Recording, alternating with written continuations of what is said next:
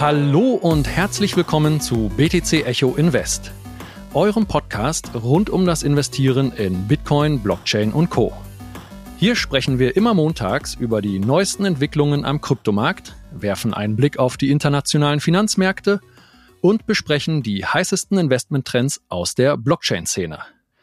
In der heutigen Folge sprechen wir darüber, wie institutionelles Geld in den Kryptomarkt fließen kann und was ETFs, ETNs, Zertifikate und Derivate damit zu tun haben, sowie den jüngsten Short-ETF für Bitcoin von ProShares und wieso sogar ein Short-Produkt bullish gesehen werden kann. Heute ist Montag, der 8.8.2022. Mein Name ist Peter Büscher und bei mir ist Richard Dittrich, besser bekannt als Richie von der Börse Stuttgart. Hallo Richie, wie geht es dir? Wunderbar. Montag hätten wir den ganzen Podcast am Freitag, würde ich sagen, mir geht es super.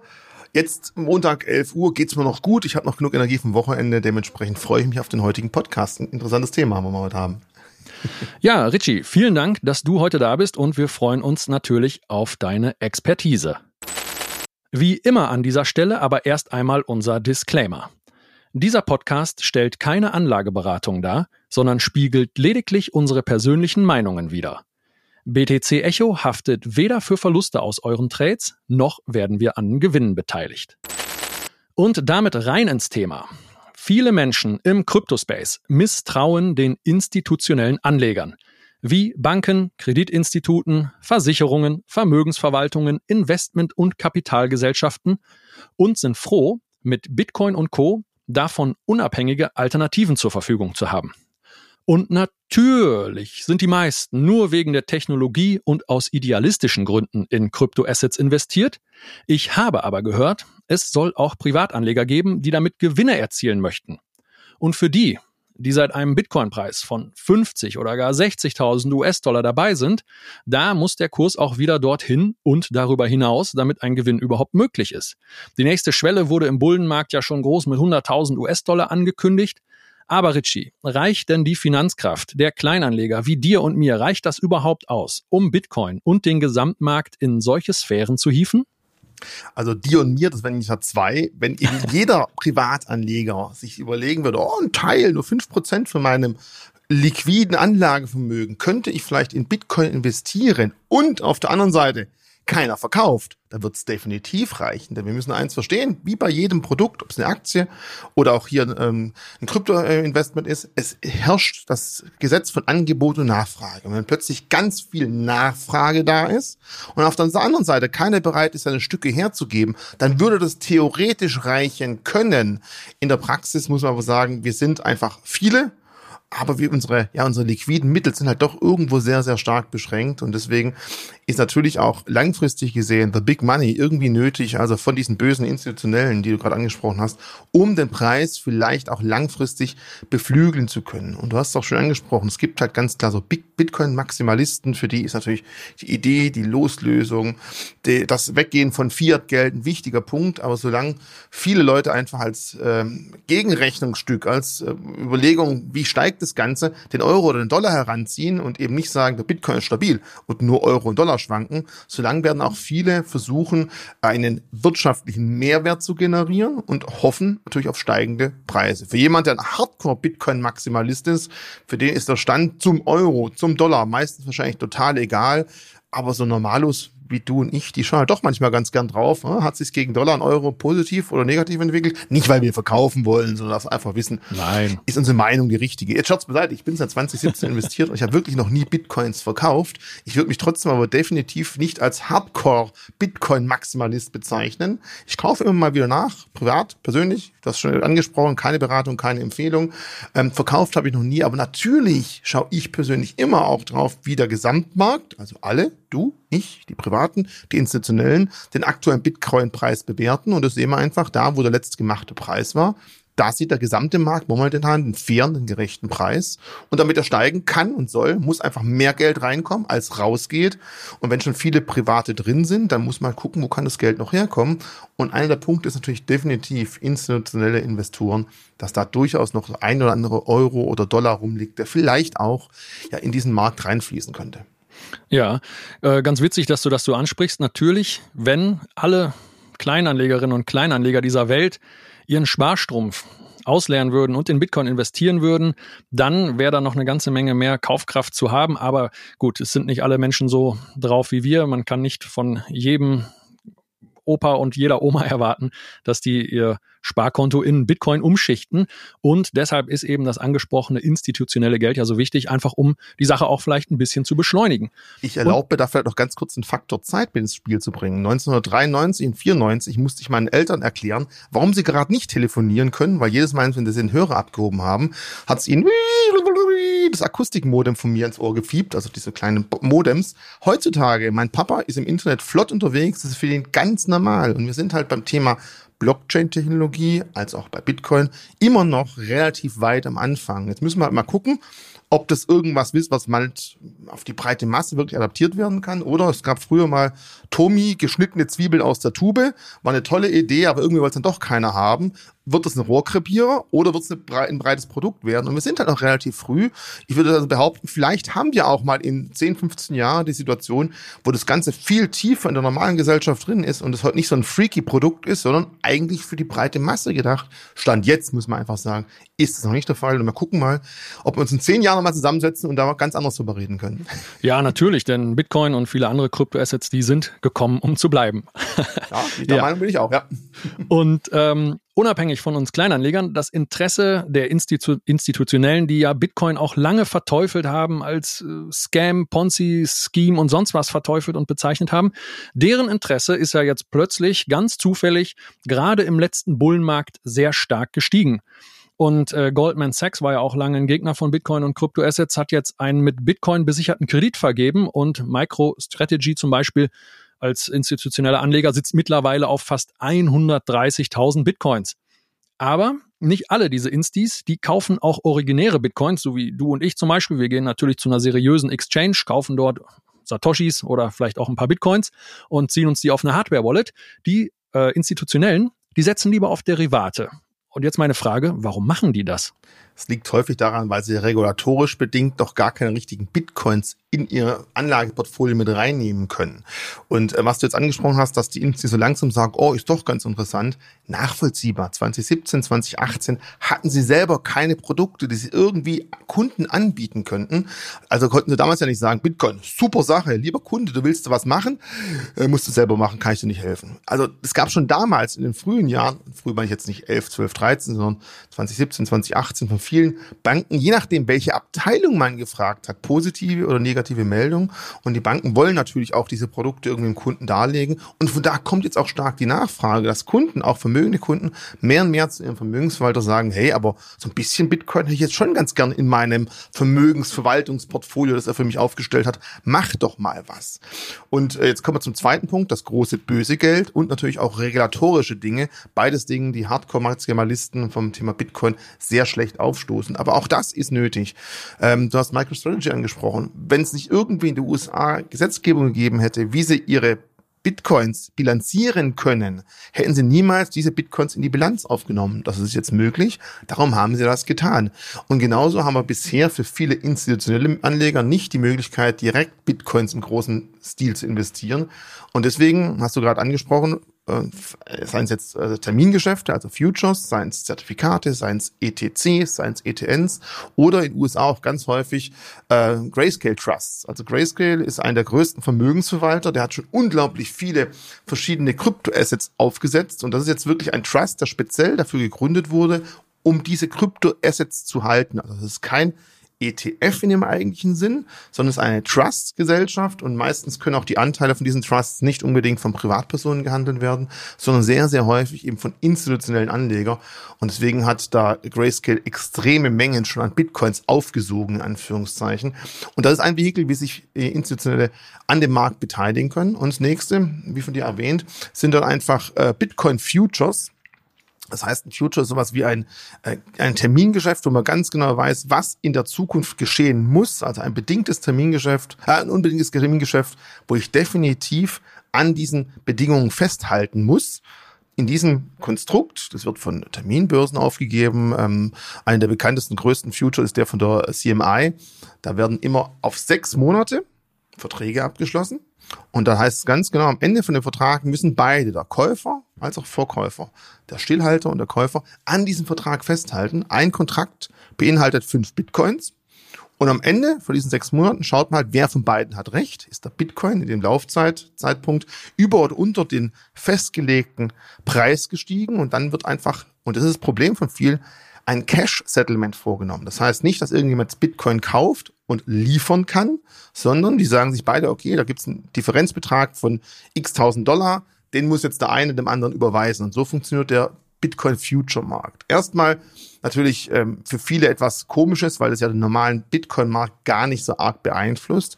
Aber der Bitcoin-Preis selber hat natürlich einen Einfluss, wie diese Futures am Schluss abgerechnet werden können. Und deswegen schauen natürlich trotz allem, auch wenn die institutionellen Anleger häufig Bitcoin-Futures handeln, schauen sie auf den originalen Bitcoin-Preis und die nähern sich doch sehr, sehr stark an. Am Schluss ist der ausschlaggebend, der originäre, der richtige Bitcoin-Preis, wo denn dieser Future fällig wird. Und äh, ein Problem, was man halt in den USA dann auch sehen, ist, dass die Regulierung auch sagt, okay, Bitcoin ETFs für die breite Masse. Haben sie bisher noch nicht zugelassen aufgrund von normalen Bitcoin-Preisen, weil die CMI, also die Regulierungsbehörde der USA, meint, okay, ähm, die Bitcoin-Preise, da gibt's ja nicht den einen Markt, da gibt's ja ganz verschiedene, da weiß man nicht, die sind ja auch kaum reguliert, äh, welcher Preis ist jetzt richtig. Und deswegen ist für die Aussage bisher immer ganz klar gewesen, wenn ein Future zugelassen, äh, Entschuldigung, ein ETF zugelassen wird in der USA auf Bitcoin, dann ist es niemals bisher ein Future gewesen auf den originären, auf den richtigen Bitcoin, sagen wir es mal so, sondern immer auf ein Bitcoin Future. Also bisher, wenn man da hört, Bitcoin Future oder Bitcoin ETFs sind zugelassen worden, dann immer gucken, welchem Land und auf was genau. Ein Land nördlich davon, in Kanada, gibt es wirkliche Bitcoin ETFs, die auf den originären Bitcoin gehandelt werden können. Und bei uns in Deutschland, da kommen wir gleich vielleicht dazu, gibt es gar keine ETFs. Da kann man auch noch ganz kurz sagen, warum gibt es das eigentlich nicht, wenn es in den USA schon welche geben kann. Genau, kommen wir da gleich gerne dazu. Aber du hast jetzt eine Menge Begriffe in den Raum geschmissen. Also als erstes halte ich einmal fest, die Institutionellen, die investieren nicht in physische oder originäre Bitcoins, weil es einfach regulatorisch dafür noch gar keine Bezeichnung, keine Benennung gibt. Sie können es nicht in ihre Bilanzen aufnehmen und müssen sich deshalb Vehikel bedienen, die, die bekannt sind, die es gibt und äh, Futures und ETFs, ETNs, ETPs gibt's. Aber diese ganzen Begriffe, was ist denn eigentlich, was ist der Unterschied zwischen einem ETF und einem Future. Also ETFs kenne ich als Kleinanleger, kenne ich von Brokern. Da kann ich zum Beispiel, wenn ich in Aktien investiere, kann ich breit gestreut als ETF, kann ich mir den, zum Beispiel den MSCI World, kann ich mir als ETF kaufen und dann investiere ich in ein breites Aktienportfolio. Wie sieht denn ein Bitcoin-ETF aus? Streut der auch in verschiedene Kryptos oder ist der, ist das, bezieht sich das wirklich nur auf Bitcoin dann? Als mein zu deiner ersten Aussage nochmal ganz wichtig, die Unternehmen selber für eigene Rechnung, wenn jetzt Goldman Sachs sagen würde, ich möchte für eigene Rechnung in der Bilanz von Goldman Sachs Bitcoin halten, das dürfen sie schon. Aber in das Geschäft von solchen Banken ist ja eher das Vermögen von Privatpersonen oder von großen Trusts oder von Stiftungen zu verwalten. Und da können sie bisher noch keine direkten Bitcoins reinpacken, sondern eben nur diese Konstrukte, von denen wir gesprochen haben. Ja, okay. Das zum Ersten. Ähm, Du hast dir deine Antwort schon selber gegeben. Ein Bitcoin-ETF wäre ja ein ETF auf nur ein Produkt, auf den Bitcoin. Ähm, und das ist das Problem in Deutschland. In Deutschland darf man keine oder sind ETFs nicht zulässig, die auf nur ein einziges Produkt beziehen, sondern ETFs sind ja immer, die bilden theoretisch einen Index ab. Du hast gerade den MSCI World angesprochen und dieser Index wird dann von dem ETF-Anbieter abgebildet. Da müssen über zehn verschiedene Werte drin sein. Rein theoretisch könnte man dann irgendwo sagen, ich lege mir einen Krypto-Index ab. Der muss eben abgebildet sein, der muss genau veröffentlicht werden. Und theoretisch könnte dann versucht werden, darauf ein ETF aufzugeben. Aber das ist in Deutschland und Europa noch nie der Fall gewesen bisher. Äh, der Vorteil ist von diesen ETFs, dass dann Vermögen, die Aktien, die da drin sind, ein sogenanntes Sondervermögen darstellen. Soll heißen, wenn die ETF-Gesellschaft, jetzt keinen Namen zu nennen, jetzt von der Deutschen Bank, von den Sparkassen, die Decker-ETFs, die ETFs von äh, iShares, von BlackRock oder, oder, oder, wenn diese Gesellschaften dahinter zahlungsunfähig werden würden, könnte dir als Besitzer eines solchen ETFs das ziemlich egal sein, weil das Vermögen des ETFs ist ein Sondervermögen und wird gesondert geführt zum Vermögen der entsprechend angeführten Gesellschaft. Das ist ein Punkt, warum viele Leute sagen, ETFs hat eine gewisse Sicherheit. Nicht, dass der nicht steigt und fällt, sondern falls im Hintergrund die Gesellschaft mal den Jordan runtergeht, ist das nicht das Problem des Anlegers. Ein Future ist ein Konstrukt, mit dem ich auf die Zukunft handle. Also ich mache vornherein schon einen Vertrag aus, wo ich sage, bei welchem Preis wird der Kurs stehen und der andere sagt, nee, auf gar keinen Fall. Und am Schluss von dieser Laufzeit, in meinem Beispiel, die ich erwähnt habe, sechs Monate, schaut man, wer recht hatte und dann wird es hier einen Barausgleich geben. Äh, für Futures gibt es auch nicht klassisch ISIN-Wert, Papierkennung oder sonst irgendwas, sondern es sind Kontrakte. Und das sagt man genau, der Kontrakt mit Fälligkeit Mai mit äh, dem Preis von bla bla bla auf fünf Bitcoin, den möchte ich jetzt handeln. Also das ist schon etwas komplexer, als wenn ich einen ähm, ETF handeln möchte. Und das Schöne auch dort, was gefährlich ist, man muss dort nicht das gesamte Kapital bereits beischießen, sondern es ist auch häufig, kann man auch sagen, ich kann ein bisschen leverage, ich kann ein bisschen hebeln, wenn ich solche Futures handle. Und darum ist es meistens nur für relative Großanleger möglich, weil dort auch ein bisschen Kapital hinterlegt sein muss. Man muss eine gewisse Zahlungskraft haben. Diese ETFs gibt es aber in Deutschland nicht. Du hast noch einen zweiten Begriff angesprochen, also die ETFs auf Kryptoassets, rum. Du hast auch noch einen zweiten Begriff angesprochen, ETNs. Ähm, ganz kurz, ETF heißt Exchange Traded Fund, also ein börsengehandelter Fonds. ETN ist Exchange Traded Note, das ist ein Schwesterprodukt davon, aber mit einem gewaltigen, wichtigen Unterschied. Ähm, das ist jetzt kein Produkt mit einem sogenannten Sondervermögen, sondern an sich hast du da eigentlich eine Schuldverschreibung von dem Herausgeber, der dir verspricht, immer den Preis äquivalent zum Bitcoin an dich zurückzuzahlen, wenn du das möchtest. Also es gibt hier keine Ausfallschutz. Ja, gut, kein Sondervermögen, das ist da der wichtige Unterschied bei den Futures, die, du hast gesagt, die gibt es aus den USA. Mhm. Gibt es denn auch eine deutsche Börse, die Bitcoin Futures aufgelegt nein. hat oder plant aufzulegen? Und wenn ja, wenn nein, warum nicht? Aktuell nicht, weil einfach äh, dafür kein Settlement-Markt in Deutschland bisher vorhanden ist und auch der Markt scheinbar als noch zu klein erachtet wird. Dafür müsste man aber mal einen Kollegen aus einer anderen größeren äh, deutschen Großstadt ansprechen, wieso, weshalb, warum. Aber bisher ist mir nichts entsprechendes zu Ohren gekommen. Aber eine Lanze muss ich noch ganz kurz für die ETNs brechen, denn es gibt noch einen Punkt obendrauf. Es gibt sogenannte besicherte ETNs. Dass man sagt, das Vermögen, die Kryptowährungen zum Beispiel, werden besichert, werden bei einer anderen Verwahrstelle gelagert. Sie sind also immer noch nicht das gleiche wie ein ETF, aber sie haben eine wesentlich höhere Sicherheit. Und jeder in Deutschland gehandelte ETN der über Börsen gehandelt werden kann, wie normales Wertpapier, ist in Deutschland aktuell ein besicherter Krypto-ETN. Also man hat dann zumindest ein bisschen mehr Sicherheit, nicht die volle Sicherheit von einem richtigen ETF, aber man hat halt so den ersten Schritt dazu. Und vielleicht können wir nachher darüber sprechen, warum überhaupt jemand als Privatperson sowas handeln sollte, könnte, müsste, warum auch immer. Aber das sind Produkte, die auch in Deutschland hauptsächlich von Vermögensverwalter für Kunden ins Portfolio reingenommen werden. Ja, da sprichst du es gerade schon an. Ähm, die Privatpersonen, die eventuell solche Produkte kaufen wollen. Wenn ich jetzt als deutscher Privatanleger einen Bitcoin-ETF aus den USA kaufen möchte, geht das denn als Deutscher? Also wenn du ein Konto bei einem Broker in den USA hast, dann müsste es theoretisch möglich sein. Aber an deutschen Wertpapierbörsen kann sowas gar nicht zugelassen werden aktuell, weil wie angesprochen, entspricht es eben nicht den regulatorischen Anforderungen, die ein ETF in Deutschland in der EU haben muss. Okay, und jetzt sagtest du ja gerade, es kann bestimmte Gründe geben, dass auch Privatanlegerinnen und Privatanleger sagen, ich möchte einen Bitcoin-ETF oder einen Bitcoin-ETN. Mir persönlich leuchtet das jetzt gerade noch nicht so ein. Ja, ich gehe zu einer seriösen Ex Exchange, wie ich gerade gesagt habe, kaufe mir meine Coins und Token und ziehe die auf eine Hardware-Wallet. Aber vielleicht weißt du ja ein bisschen mehr. Also auch da, du hast ja vorher schon einen Disclaimer angesprochen. Jetzt geht's ganz leicht ins Steuerliche. Ich bin kein Steuerberater und daher natürlich bitte selber sich genau informieren. Aber grundsätzlich ist natürlich der Fall, dass diese ETF ETNs, die wir gerade angesprochen haben, und die Zertifikate gelten als Wertpapiere in Deutschland. Und wie wir alle wissen, Bitcoin zählt als, ja, wie Gold, äh, als Veräußerungsgewinne nach einem Jahr steuerfrei innerhalb des einen Jahres mit dem persönlichen Steuersatz zu veräußern. Ich hoffe, das ist jedem nichts komplett Neues. Wenn nicht, wie gesagt, trotz allem, ich bin kein Steuerberater, sich da nochmal informieren. Ja, Wenn sonst kauft also, euch einfach nochmal die Juli-Ausgabe vom BTC Echo Magazin. Da haben wir dezidiert das Thema Steuern wir sollten sowas vorher absprechen, dann weiß ich, welche Dinge ich noch als Zeitkick reinbringen soll. Nein, also schaut's beiseite. Wichtig ist dann, wenn jemand eben sich so ein ETN kauft und schon von vornherein vorhat, er möchte das kurzfristig halten, er hat vor, innerhalb von einem Jahr zu wieder zu verkaufen und er weiß, die Steuern, die er auf dem Wertpapier zu zahlen hat, auf die Gewinne, sind geringer als ein durchschnittlicher Steuersatz, den er bei einem Verkauf von Bitcoin im originären Produkt zahlen müsste. Dann kann es für Privatpersonen durchaus auch mal Sinn machen, Ne? Das ist der einzige Grund. Aber da muss man ganz genau wissen. Man muss sich mit den Steuern genau auskennen. Man muss vornherein schon festgelegt haben, ich bin mir ziemlich sicher, ich will innerhalb eines Jahres verkaufen. sonst bin ich auch bei dir. Also höchstens noch vielleicht für die ganz Gemütlichen, die sich einfach sagen, oh, nochmal Zugangsdaten. Oh nee, so kompliziert.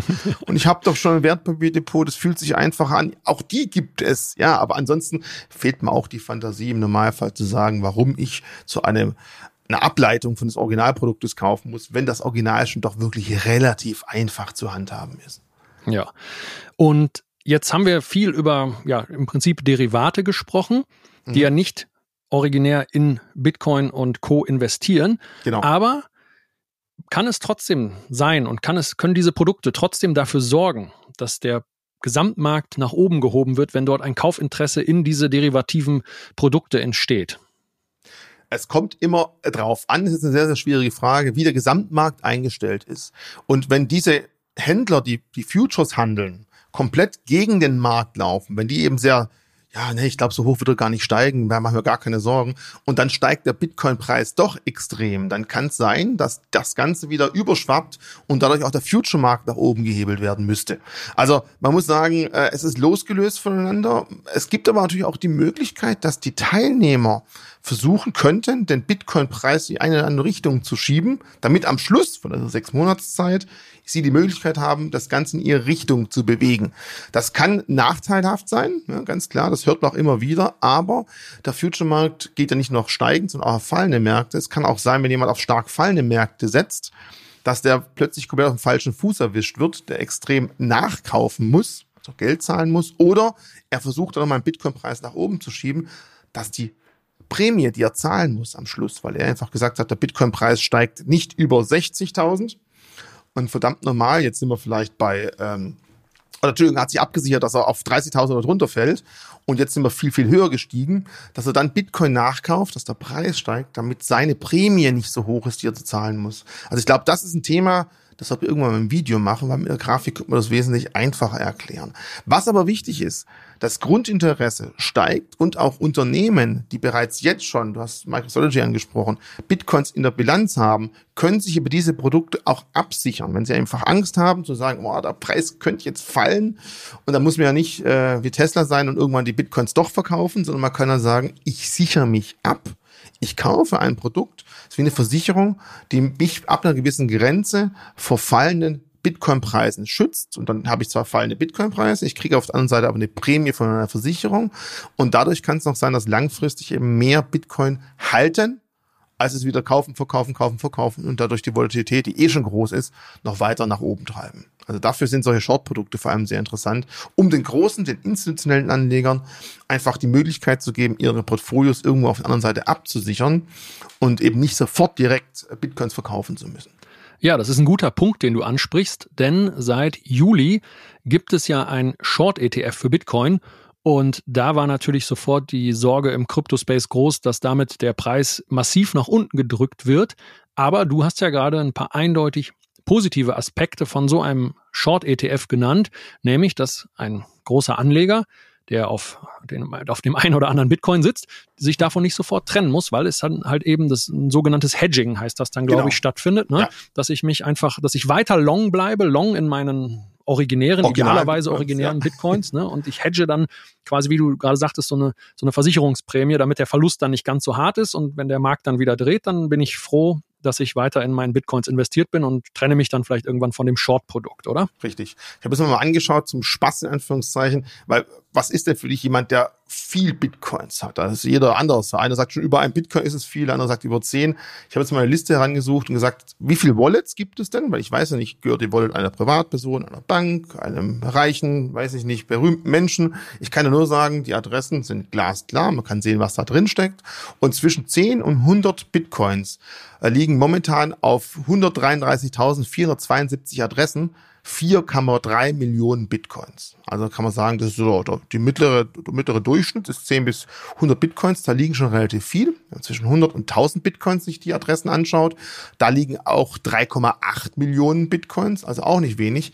Die Anzahl der Adressen wird aber schon mal wesentlich geringer. Das sind nur noch 13.755 zwischen 1000 und 10.000 liegen fast 5 Millionen Bitcoins. Das sind aber nur noch knappe 2000 Adressen. Und jetzt wird die Luft langsam eng.